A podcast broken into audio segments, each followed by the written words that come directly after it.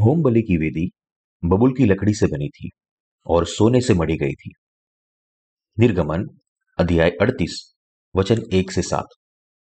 फिर उसने बबुल की लकड़ी की होम वेदी भी बनाई। उसकी लंबाई पाँच हाथ और चौड़ाई पाँच हाथ की थी। इस प्रकार से वह चौकोर बनी और ऊंचाई तीन हाथ की थी। उसने उसके चारों कोनों पर उसके चार सिंह बनवाए। वे उसके साथ बिना जोड़ के बने और उसने उसको पीतल से मढ़ा। और उसने वेदी का सारा सामान, अर्थात उसकी हांडियों, कावड़ियों, कटोरों, कांटों और करछों को बनाया। उसका सारा सामान उसके पीतल का बनवाया। और वेदी के लिए उसने चारों ओर की कंगनी के तले उसने पीतल की झाली की एक जंजरी बनाई। वह नीचे से वेदी की ऊंचाई के मध्य तक पहुँची। उसने पीतल की जंजरी के चारों कोनों के लिए चार कड़े ढाले, जो कड़ों को, डंडों को खाने का काम थे। फिर उसने डंडों को बबुल की लकड़ी का बनाया। और पीतल से मढ़ा। तब उसने डंडों को वेदी के किनारे के कड़ों में वेदी के उठाने के लिए डाल दिया। वेदी को उसने तख्तों से खोखली बनाया। प्रत्येक पापी कोई होम बलि की वेदी के पास बलिदान का अर्पण लाना पड़ता था। इसराइल के लोगों के बीच में से किसी भी पापी को अपने पापों के लिए तंबू के पास बलिदान का अर्पण लाना पड़ता था। तो उसके सिर पर अपने हाथ रखने के द्वारा अपने पापों को उसके ऊपर डालना पड़ता था। उसका लहू बहाना पड़ता था और फिर उस लहू को याजक को सौंपना पड़ता था। फिर सेवा करने वाला याजक बलिदान के इस लहू को होम बलि की वेदी के सिंगों पर छिड़कता था। उसकी चर्बी और मांस को वेदी पर रखता था और फिर परमेश्वर के लिए सुगंध के रूप में उसे आग से जलाता था। यहाँ तक कि महायाजक को भी अपने पापों की माफ़ी पाने के लिए होम बलि की वेदी के सामने बलिदान के सिर पर अपने हाथ रखने पड़ते थे और अपने पाप उसके ऊपर डालने पड़ते थे। यह प्रायश्चित का बलिदान था जो होम बलि की वेदी पर चढ़ाया जाता था। जिसे बबुल की लकड़ी से बनाया गया था और पीतल से मढ़ा गया था और पापों की माफ़ी का यह बलिदान केवल हाथ रखने और लहू बहाने के द्वारा ही चढ़ाया जाता था। यहाँ तक कि जगत की उत्पत्ति से पहले ही परमेश्वर ने हाथ रखने और लहू बहाने के द्वारा प्रत्येक व्यक्ति को अपने पापों से छुटकारे के लिए उद्धार के मार्ग की योजना बनाई थी। हमारे उद्धार की योजना करने के बाद परमेश्वर पिता को अपने इकलौते बेटे को इस पृथ्वी पर भेजना पड़ा।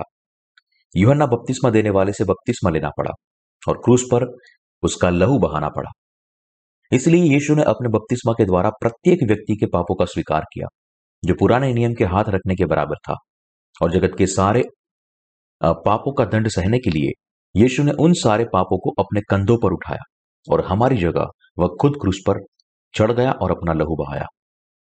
पीतल से मड़ी होम बलि की वेदी हमें सिखाती है कि परमेश्वर निश्चित तौर पर मनुष्य के हृदय की पटरी पर लिखे सारे पापों का दंड देगा। इसलिए प्रत्येक पापी को बलिदान के अर्पण के सिर पर अपने हाथ रखने के द्वारा इन पापों को उसके ऊपर डालना पड़ा और उसका गला काट कर उसका लहू बहाना पड़ा। और याजक को उस पशु के लहू को होम बलि की वेदी के सिंगों पर चढ़ाना पड़ा। इस तरह पीतल से मड़ी होम बलि होम बलि की वेदी हम सबको यह जानकारी देती है कि यीशु ने हमारे सारे पापों को उठाया और इस प्रकार हमारी जगह इन सारे पापों के दंड को उसने क्रूस पर सहा। होम बलि की वेदी का महत्व। जब कभी भी बलिदान का पशु परमेश्वर को अर्पण किया जाता था, तब उसके सिर को छोटे छोटे टुकड़ों में काटा जाता था। और आग से जलाने के लिए उसे होम बलि की वेदी पर रखा जाता था और मनोहर खुशबू के तौर पर परमेश्वर को चढ़ाया जाता था। यीशु ने योहन्ना बपतिस्मा देने वाले से बपतिस्मा लिया और हमारे पापों के लिए हमारी जगह क्रूस पर चढ़ गया। यह देखकर परमेश्वर पिता प्रसन्न हुए।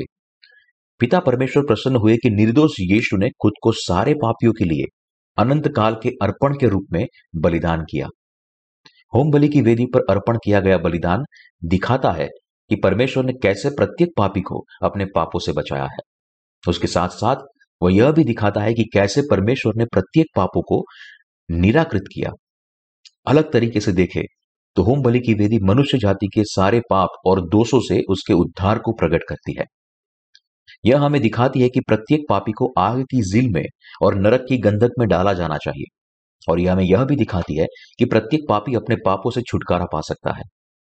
इस तरह, जिस किसी के अंदर भी पाप है, उसे नरक की आग में डालना चाहिए और इसलिए प्रत्येक पापी को परमेश्वर की दया को प्राप्त करना चाहिए।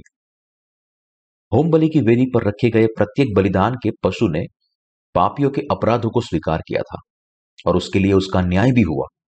दूसरे शब्दों में, बलिदान के पशु ने खुद पर हाथ रखवाने के द्वारा दूसरे लोगों के पापों का स्वीकार किया था और उसकी जगह खुद के लहू को बहाया था।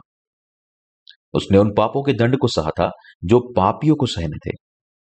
तंबू के अंदर होम बलि का अर्पण हमें सिखाता है कि यीशु ने अपने बपतिस्मा के द्वारा जगत के सारे पापों का स्वीकार किया और हमारी जगह खुद के लहू को बहाया। तंबू के अंदर प्रत्येक पात्र हमें दिखाते हैं कि परमेश्वर ने हमारे लिए कैसे पाप की माफ़ी को परिपूर्ण किया। इसलिए आपको अपने उद्धार की स्पष्ट रेखा खींचने के लिए आपके पास तंबू के पात्र में प्रकट हुए सत्य पर सच्चा विश्वास होना चाहिए। तो फिर आप अपने उद्धार की सीमा कैसे खींच सकते हैं? आपको नीले बैंजनी और लाल कपड़े और बटी हुई सनी के कपड़े में छिपे उद्धार के सत्य पर विश्वास करने के द्वारा उद्धार की स्पष्ट रेखा खींचनी चाहिए। जिन लोगों के पास ऐसा विश्वास है, केवल वे ही परमेश्वर की धार्मिकता में प्रवेश कर सकते हैं और योग्य रीति से अपने विश्वास को जी सक पाते हैं। परमेश्वर ने बलिदान का अर्पण तैयार किया, जो पापियों के पापों के लिए प्रायश्चित करे, ताकि वे पवित्र स्थान में प्रवेश कर सके। और महायाजक ने सारे पापियों को उनके पापों से बचाने के लिए उनकी जगह खुद प्रायश्चित के बलिदान का अर्पण किया। परमेश्वर ने पानी और आत्मा के सुसमाचार में अपने बेटे यीशु मसीह के द्वारा उद्धार के वायदे को परिपूर्ण किया। इसलिए हमें पानी और आत्मा के सुसमाचार पर विश्वास करना चाहिए और हमारे विश्वास को जीना चाहिए। क्या अब आप पानी की और आत्मा के सुसमाचार पर विश्वास करते हैं? आपको अपने सारे पापों से बचाने के लिए पूरे हृदय से पानी और आत्मा के सुसमाचार पर विश्वास करना चाहिए। पापों की सच्ची माफ़ी केवल तभी प्राप्त की जा सकती है जब आप आपके पास नीले व्यंजनी और लाल कपड़ा जो गवाही देता है, वह पानी और आत्मा के सुसमाचार पर का विश्वास हो। वास्तव में पुराने नियम के तंबू में दिखाया गया नीला बैंजनी और लाल कपड़े में प्रकट हुआ उद्धार का विश्वास नए नियम में प्रकट हुए पानी और आत्मा के सुसमाचार में निहित है। क्या आप पानी और आत्मा के सुसमाचार का समर्थन करते हैं? या फिर आप अब उस सुसमाचार का समर्थन करते हैं, जो केवल क्रूस के लहू को महत्व देता है? क्या आप उस सुसमाचार पर विश्वास करते हैं, जो घोषणा करती है कि यीशु मसीह ने हमारे लिए बपतिस्मा लिया और अपना लहू बहाया? पुराने नियम के युग में तंबू की बलिदान की प्रथा परमेश्वर के उद्धार की वाचा थी, जो उसने हमें वायदा किया था कि वह हमें जगत के पापों से बचाएगा। परमेश्वर ने तंबू के द्वार के लिए इस्तेमाल हुए नीले बैंजनी और लाल कपड़े और बटी हुई सनी के कपड़ों के द्वारा अपने उद्धार की योजना को प्रकट किया। जो कोई भी इस द्वार से तंबू में प्रवेश करना चाहता है, उन्हें इस सामग्री में प्रकट हुए सत्य पर विश्वास करना था। इस तरह परमेश्वर ने तंबू के बलिदान से बलिदान के सिर पर हाथ रखने और इस प्रकार विश्वास से अपने पाप उसके ऊपर पारित करने और उसके लहू को परमेश्वर को अर्पण करने के द्वारा इसराइल के लोगों को अपने पापों से उद्धार पाने की अनुमति दी। पानी और आत्मा का सुसमाचार एक मापदंड है, जिसके द्वारा पापों की माफ़ी प्राप्त की जा सकती है। और इस तरह केवल वे लोग ही परमेश्वर की प्रजा थे, जो ठीक रीति से इस सुसमाचार को समझते और विश्वास करते थे, जबकि बाकी लोगों को अभी भी परमेश्वर की प्रजा बनना था। ऐसा इसलिए क्योंकि तंबू के आँगन के द्वार के लिए इस्तेमाल हुए नीले व्यंजनी और लाल कपड़े और बटी हुई सनी के कपड़े में प्रकट हुआ सत्य नए नियम का पानी और आत्मा का सुसमाचार है। हमारे प्रभु ने योहन्ना अध्याय तीन में निकुदिमो से कहा, जब तक कोई मनुष्य जल और आत्मा से न जन्मे, तब तक वह परमेश्वर के राज्य में प्रवेश नहीं कर सकता। हम सबके लिए यह बहुत ही महत्वपूर्ण है। हम सब यहाँ उस पानी को समझे, जो योहन्ना बपतिस्मा देने वाले से यीशु ने प्राप्त किए हुए बपतिस्मा को दर्शाता है। यदि हम पानी और आत्मा के सुसमाचार को समझते हैं, केवल तभी हम विश्वास से परमेश्वर को परमेश्वर की सेना में आ सकते हैं। प्रत्येक व्यक्ति को यह समझना चाहिए कि वह अपने पापों की वजह से अपरिहार्य रूप से दंड पाएगा। जैसे मरकुस अध्याय सात वचन 21 और आगे वर्णन किया गया है, वैसे प्रत्येक व्यक्ति के हृदय से बारह पाप निकलते हैं।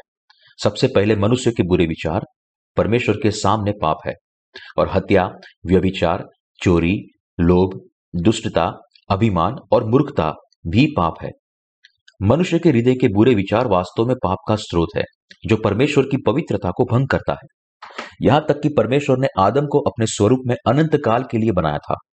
लेकिन आदम ने परमेश्वर के विरुद्ध पाप किया और उसके परिणाम स्वरूप हम सब आदम के वंशज भी पापी के रूप में पैदा हुए, जो परमेश्वर के दंड से बच नहीं सकते। क्योंकि हम सब पहले मनुष्य आदम के वंशज के रूप में पैदा हुए हैं। इसलिए पाप करना और परमेश्वर की पवित्रता को भंग करना हमारे स्वभाव में है। हमारे विचार और कार्य दोनों में। और इसलिए जब हम मर नहीं जाते, तब तक पाप करते रहते हैं। वास्तव में सारे मनुष्य मूल रूप से स्वाभाविक तौर पर अपनी सोच में बुरे हैं और वे दुर्बल प्राणी भी है, जो आसानी से शैतान के धोखे खाते हैं, जो निरंतर परमेश्वर की पवित्रता को चुनौती देता है। परमेश्वर ने कहा था कि मनुष्य के हृदय से बुरे विचार निकलते हैं। प्रत्येक मनुष्य मरकुश अध्याय सात में दर्शाए गए हत्या के, हत्या से व्यभिचार, चोरी लोक पर स्त्री मूर्खता और वगैरह सारे पापों से भरा हुआ दुष्ट पापी है। प्रत्येक मनुष्य का मूल स्वभाव बुरे विचारों से भरा हुआ है और अनगणित लोग अपनी खुद की धार्मिकता, भक्ति से परमेश्वर की पवित्रता को चुनौती देते हैं। इसलिए हम सबको परमेश्वर के द्वारा हमारे पापों की वजह से दंड प्राप्त करना था। इसीलिए दिन प्रतिदिन मिलाप वाले तंबू के अंदर होम बलि की वेदी के ऊपर निरंतर बलि पशु को जलाया जाता था। तंबू का आँगन वास्तव में जलाते हुए जलते हुए मांस और लकड़ी के धुओं से महकता रहता था। हमें पीतल की हौदी के पानी से अपनी गंदगी को साफ़ करना चाहिए। पुराने नियम के याजक को प्रत्येक दिन जल, जलते हुए मांस और काले धुएँ की गंध से घिरा हुआ रहना पड़ता था। इसलिए उनके लिए साफ़ होना असंभव था, क्योंकि उनके चेहरे धुएँ से काले पड़ गए थे और उनकी देह महज मेल से ढकी हुई थी। इसीलिए उन्हें तंबू के आँगन में हौदी की ज़रूरत थी, ताकि वे खुद को साफ़ कर सके। याजकों को हर दिन पीतल की हौदी के पानी से अपने मैल को साफ़ करना पड़ता था। तंबू के अंदर पीतल की हौदी निर्देश करती है कि नए नियम के दिनों में यीशु यूहन्ना बपतिस्मा देने वाले से बपतिस्मा लेने के द्वारा जगत के सारे पापों को साफ़ करेगा। पुराने नियम के याजक तंबू के अंदर पीतल की हौदी के पानी से अपनी देह को साफ़ करते थे। यह यीशु के बपतिस्मा को दर्शाता है, जो उद्धार के कार्य के उतना ही महत्वपूर्ण था जितना क्रूस पर उसका लहू का बहाना। यूहन्ना बपतिस्मा देने वाले से यीशु ने जो बपतिस्मा लिया था, वह हमारे पापों को साफ़ करने के लिए वास्तव में महत्वपूर्ण था, जिसके बगैर कोई भी व्यक्ति शुद्ध नहीं हो सकता था। वास्तव में याजक अपनी पवित्रता को कायम रख पाए। क्योंकि वे तंबू की पीतल की हौदी के पास जा पाए और तंबू के अंदर सेवकाई करते दौरान जो गंदगी उनकी देह पर लगी थी, उसे साफ़ कर पाए। याजक पीतल की हौदी में अपनी गंदगी को साफ़ करना था, यह दर्शाता है कि मनुष्य को अपने पापी स्वभाव का अंगीकार करना चाहिए और समझना चाहिए कि प्रत्येक व्यक्ति अपने पापों की वजह से परमेश्वर के दंड पाएगा और नाश होगा। जब आप परमेश्वर के सामने अंगीकार करते हैं कि आप अपने पापों के कारण दंड पाएँगे और हमेशा के लिए नरक की आग में डाल दिए जाएँगे, तब आपके लिए उद्धार का मार्ग खोला जाता है। आप परमेश्वर की उपस्थिति में केवल एक ही तरीके से आ सकते हैं, और वह है अपने पापों का अंगीकार करना और उद्धार के सच्चे सत्य पर विश्वास करना, जो यीशु ने आपके लिए परिपूर्ण किया है।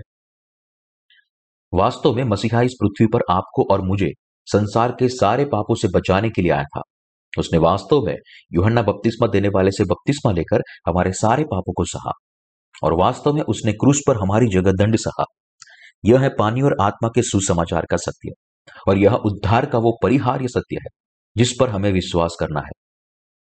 प्रत्येक मनुष्य मन में बुरे विचार करता है, और इसलिए लोगों के अन्य अंदर दूसरों को तकलीफ़ देने की, उन्हें दुख पहुँचाने की, और यहाँ तक कि उनकी हत्या करने की दुष्ट इच्छाएँ होती है। आपको समझना चाहिए कि मनुष्य कितने दुष्ट और भ्रष्ट है। तो फिर मनुष्य इतने दुष्ट क्यों है? क्योंकि वे स्वभाव से सांप के वंशज है, जो हमेशा बुरे विचार करते हैं और हमेशा पाप करते हैं।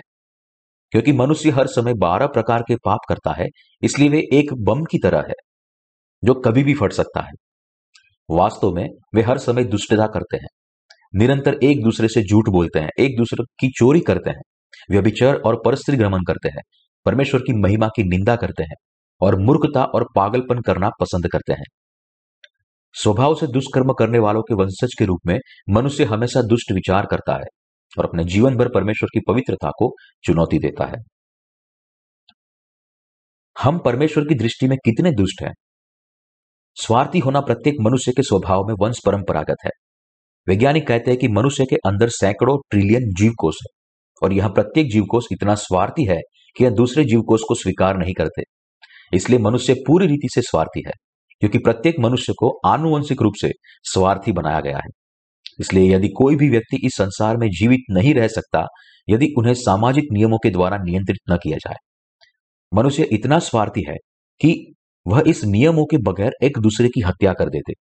यह उनके पारस्परिक अस्तित्व की बात है, इसलिए उन्होंने सह अस्तित्व के नियम की स्थापना की है। इस तरह सामाजिक नीति नियम अस्तित्व में आए। सामाजिक नीति नियम मनुष्य की विनाशिक प्रवृत्ति को रोकने और सहकारिता के वातावरण को बढ़ावा देने के लिए बनाए गए थे। संक्षिप्त में, क्योंकि मनुष्य बहुत ही दुष्ट और भ्रष्ट है, इसलिए उनके बर्ताव को नियंत्रित करने के लिए और उनकी दुष्ट प्रवृत्ति को रोकने के लिए सामाजिक नीति नियम को बनाया गया। जितनी ज़्यादा दुष्टता इस संसार में बढ़ती जाएगी, उतना ही ज़्यादा सामाजिक नियम और कानून को बनाने की ज़रूरत होगी। यदि आप वास्तव में यीशु मसीह पर अपने उद्धारकर्ता के रूप में विश्वास करना चाहते हैं और परमेश्वर की उपस्थिति में आना चाहते हैं तो सबसे पहले आपको समझना होगा कि आप मूल रूप से स्वभाव से दुष्ट है। अंगीकार करें कि आप नरक में बंधे हुए दुष्ट पापी है और फिर पानी और आत्मा के सुसमाचार पर विश्वास करें। आपको यीशु मसीह की धार्मिकता पर विश्वास करना चाहिए और इस प्रकार अपने पापों की माफ़ी प्राप्त करनी चाहिए। यद्यपि परमेश्वर पवित्र है, मनुष्य पूरी तरह से दुष्ट है और इसलिए वे हर समय पाप करते हैं।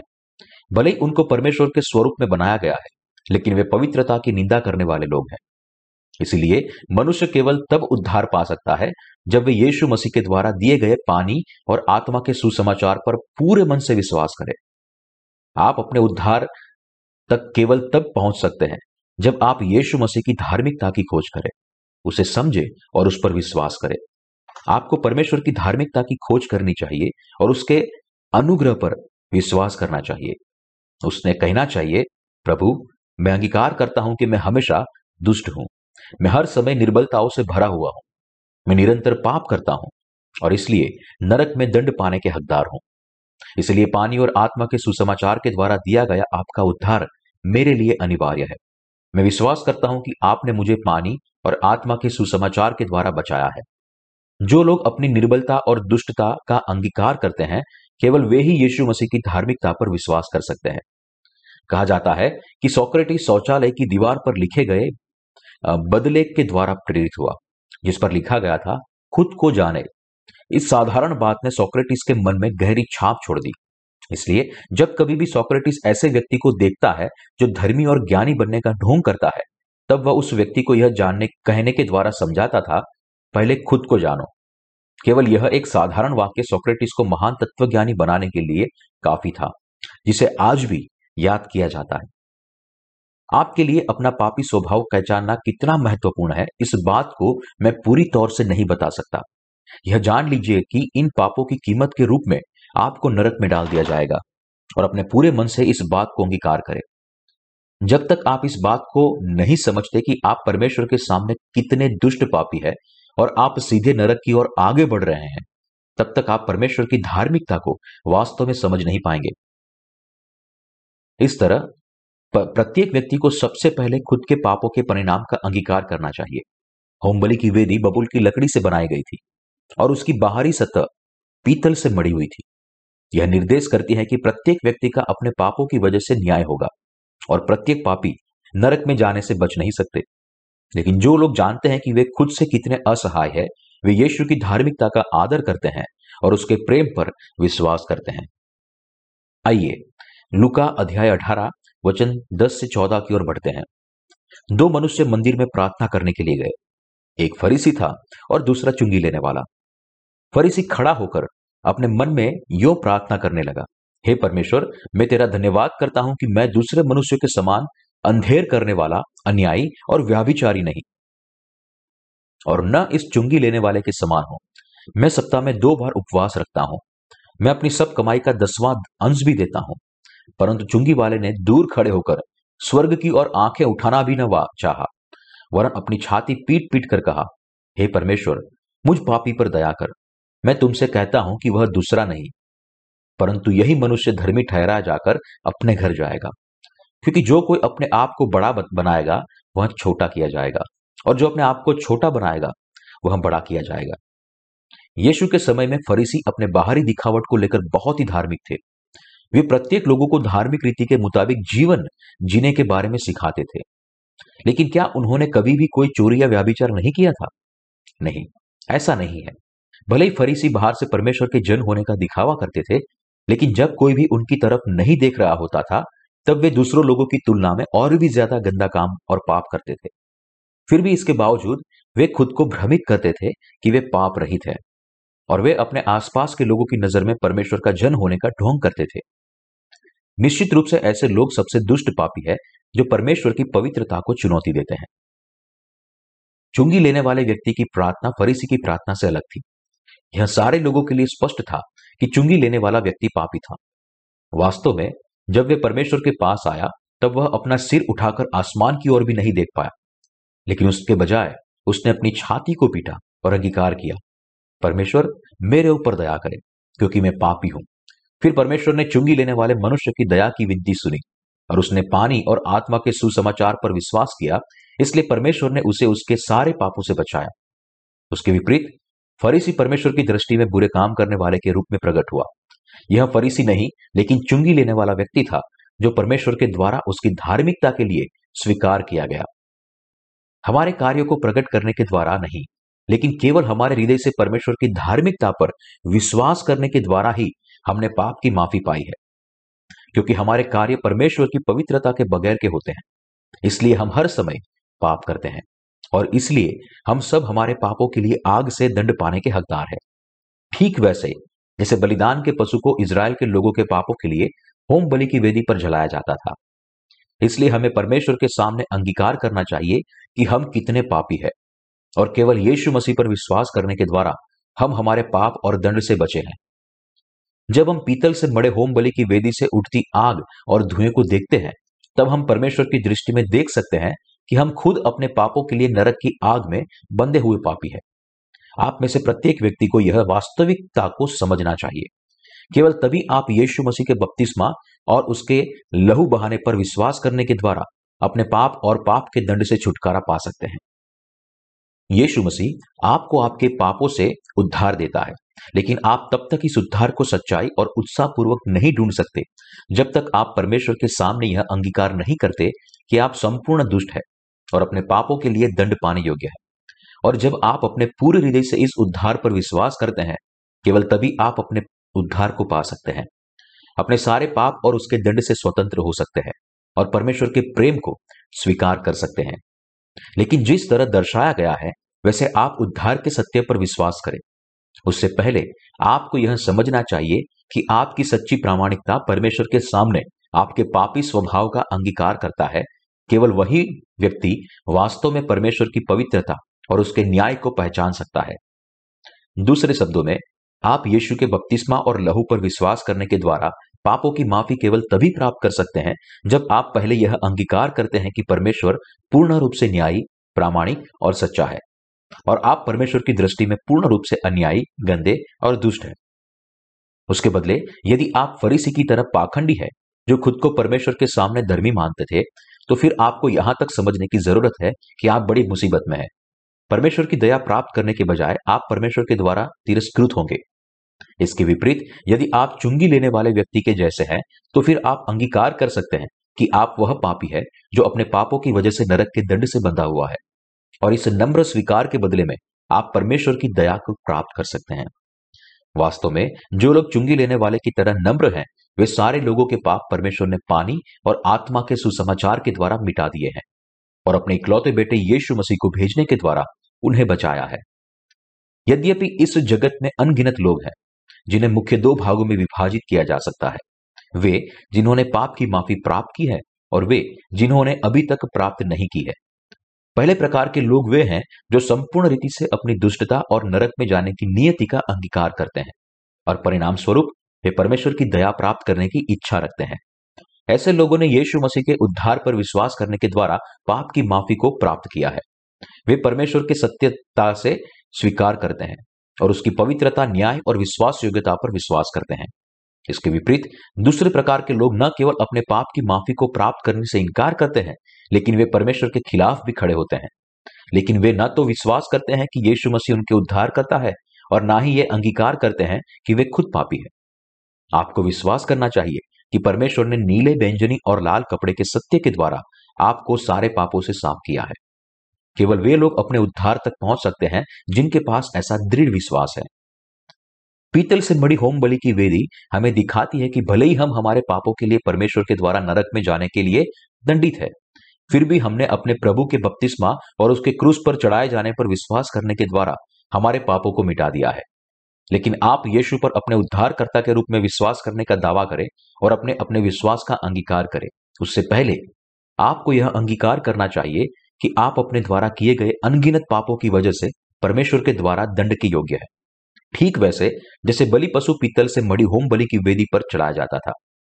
यदि आप पहले अपने पापी स्वभाव का अंगीकार करते हैं, केवल तभी आप यीशु मसीह के बपतिस्मा और क्रूस पर उसके लहू को उनके उद्धार के रूप में समझ सकते हैं और विश्वास कर सकते हैं और केवल तभी आप परमेश्वर की प्रजा बन सकते हैं।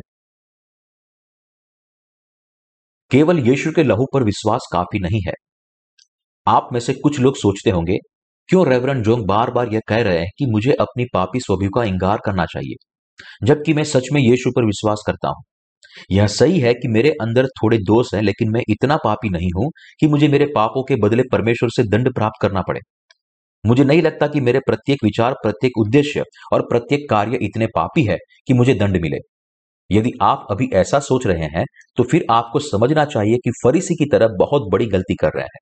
आप खुद को इस तरह का उदार आंकलन देने के द्वारा बहुत बड़ी गलती कर रहे हैं। बाइबल स्पष्ट रूप से दर्शाती है कि पाप की मजदूरी मृत्यु है।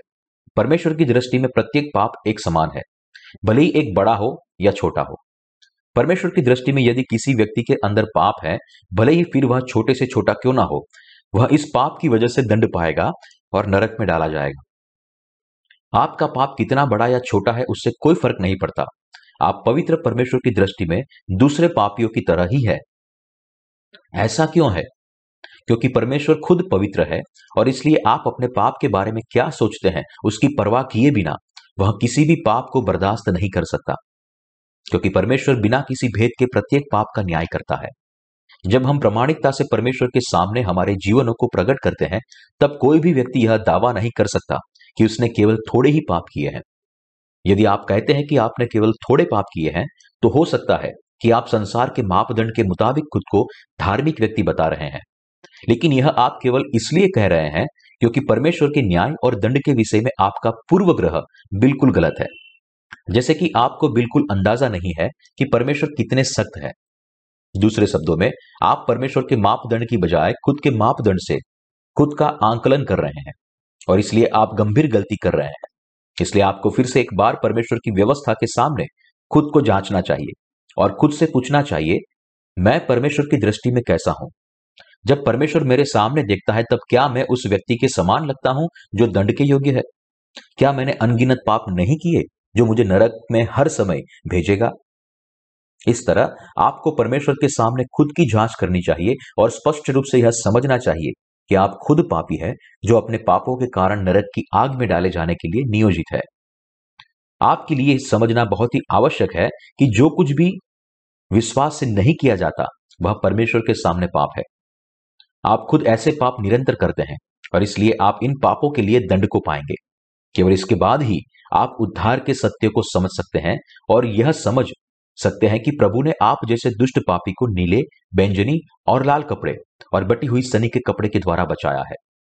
और अभी इसी समय आप पापों की माफ़ी को प्राप्त कर सकते हैं।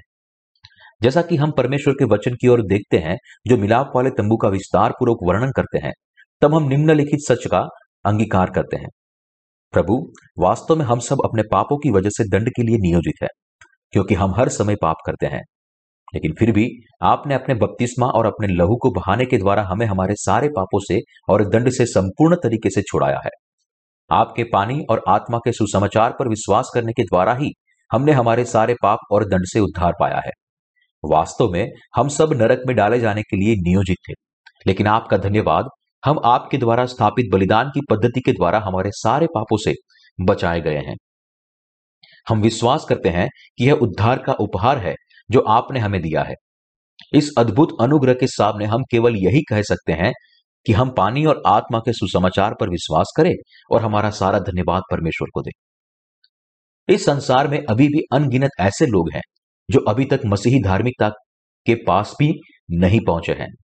बहुत सारे लोग अभी भी उद्धार के सत्य से अनजान है और यह नहीं समझते कि परमेश्वर ने प्रत्येक पापी को नीले बैंजनी और लाल कपड़े के सत्य के द्वारा जगत के पापों से बचाया है।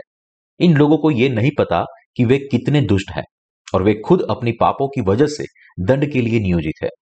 यद्यपि उन्होंने हर समय अनगिनत पाप किए हैं और वे अपने पापों की वजह से दंड को पाएँगे। फिर भी वे यह नहीं समझ पाते कि वे खुद पापी है और वे खुद को धोखा देते हैं। इसके अतिरिक्त वे गलती से ऐसा सोचते हैं कि वास्तव में वे परमेश्वर के सामने अच्छा कार्य कर रहे हैं और वे अपनी धार्मिकता दिखाने के लिए उतावले हैं। जब वे परमेश्वर के पास पहुँचेंगे, तब वे परमेश्वर की धार्मिकता के बदले खुद की धार्मिकता को दिखाने के लिए झिझकते रही है। खुद के पाखंडी गर्वों में वे सोचते हैं कि उनके अंदर पाप होने के बावजूद भी वे नरक में नहीं जाएँगे। उन्होंने पूर्ण रूप से यह स्वीकार कर लिया है कि वे कभी भी नरक में नहीं जाएँगे। वे खुद के बारे में सोचते हैं कि उन्होंने थोड़े से ही पाप किए हैं, इसलिए उन्हें केवल इन पापों के लिए पाप की माफ़ी प्राप्त करने की आवश्यकता है।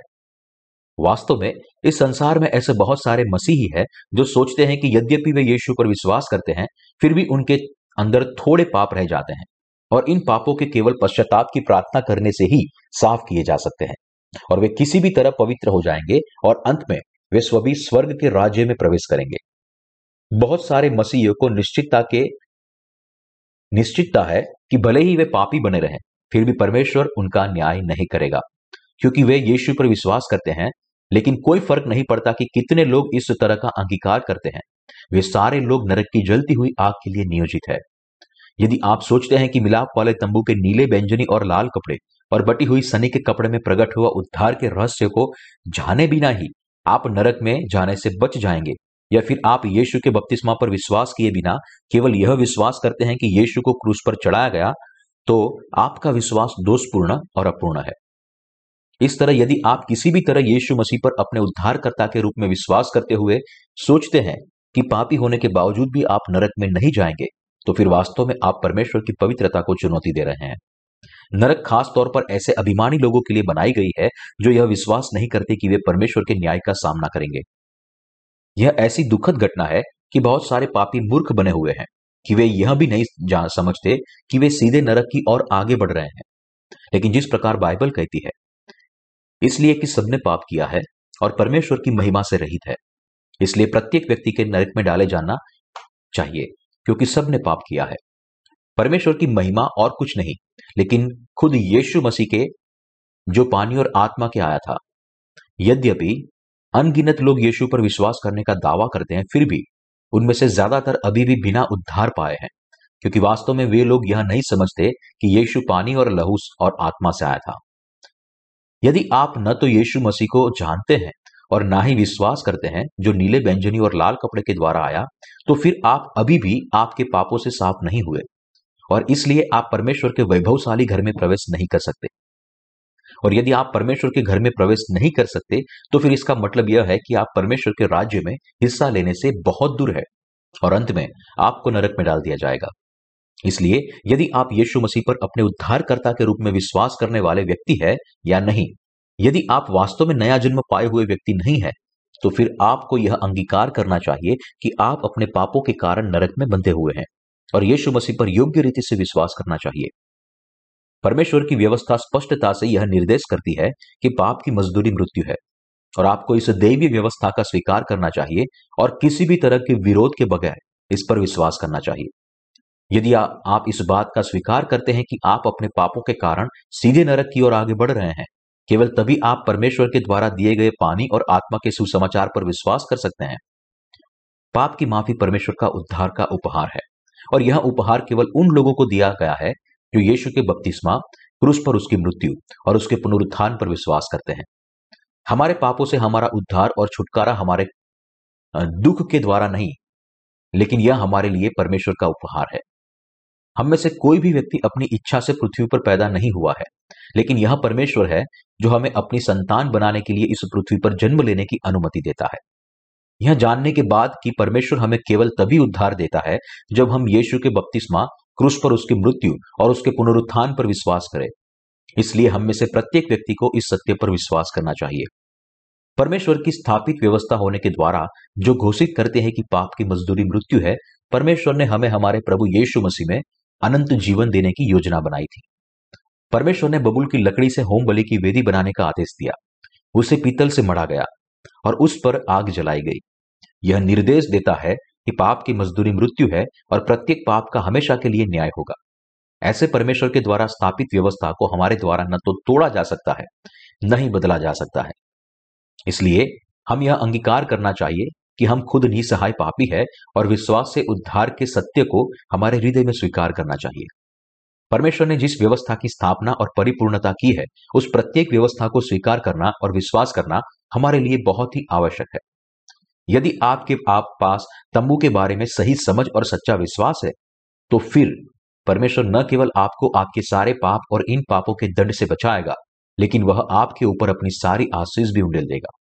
हालाँकि, यदि आप अपने पाप को गंभीरता से लेने के बारे में नकार करते हैं और सोचते हैं कि आपने शायद ही कोई पाप किया है और आपने कभी भी अंगीकार अपना गंभीर पाप नहीं किया है या फिर सोचते हैं कि आपने जो थोड़े पाप किए हैं, वे आपके द्वारा किए गए अच्छे कार्यों के सामने कुछ भी नहीं है तो फिर आपकी आत्मा परमेश्वर के क्रोध की हकदार है। यीशु मसीह खुद परमेश्वर है, और यदि आप मसीह पर अपने उद्धारकर्ता के रूप में विश्वास करें और प्रभु के द्वारा परिपूर्ण की गई परमेश्वर की धार्मिकता पर भरोसा करें तो आप अपने सारे पापों से स्वतंत्र हो सकते हैं, और पानी और आत्मा के सुसमाचार पर विश्वास करने के द्वारा एक बार अपने सारे पापों से स्वतंत्र होने के बाद आप निश्चित ही हमेशा के लिए परमेश्वर में निवास कर सकते हैं। मिलाप वाले तंबू की बलिदान की पद्धति में छिपे उद्धार के सत्य के द्वारा हमें हमारे सारे पाप और मृत्यु से बचाने के लिए मैं अपना सारा धन्यवाद यीशु मसीह को देता हूँ।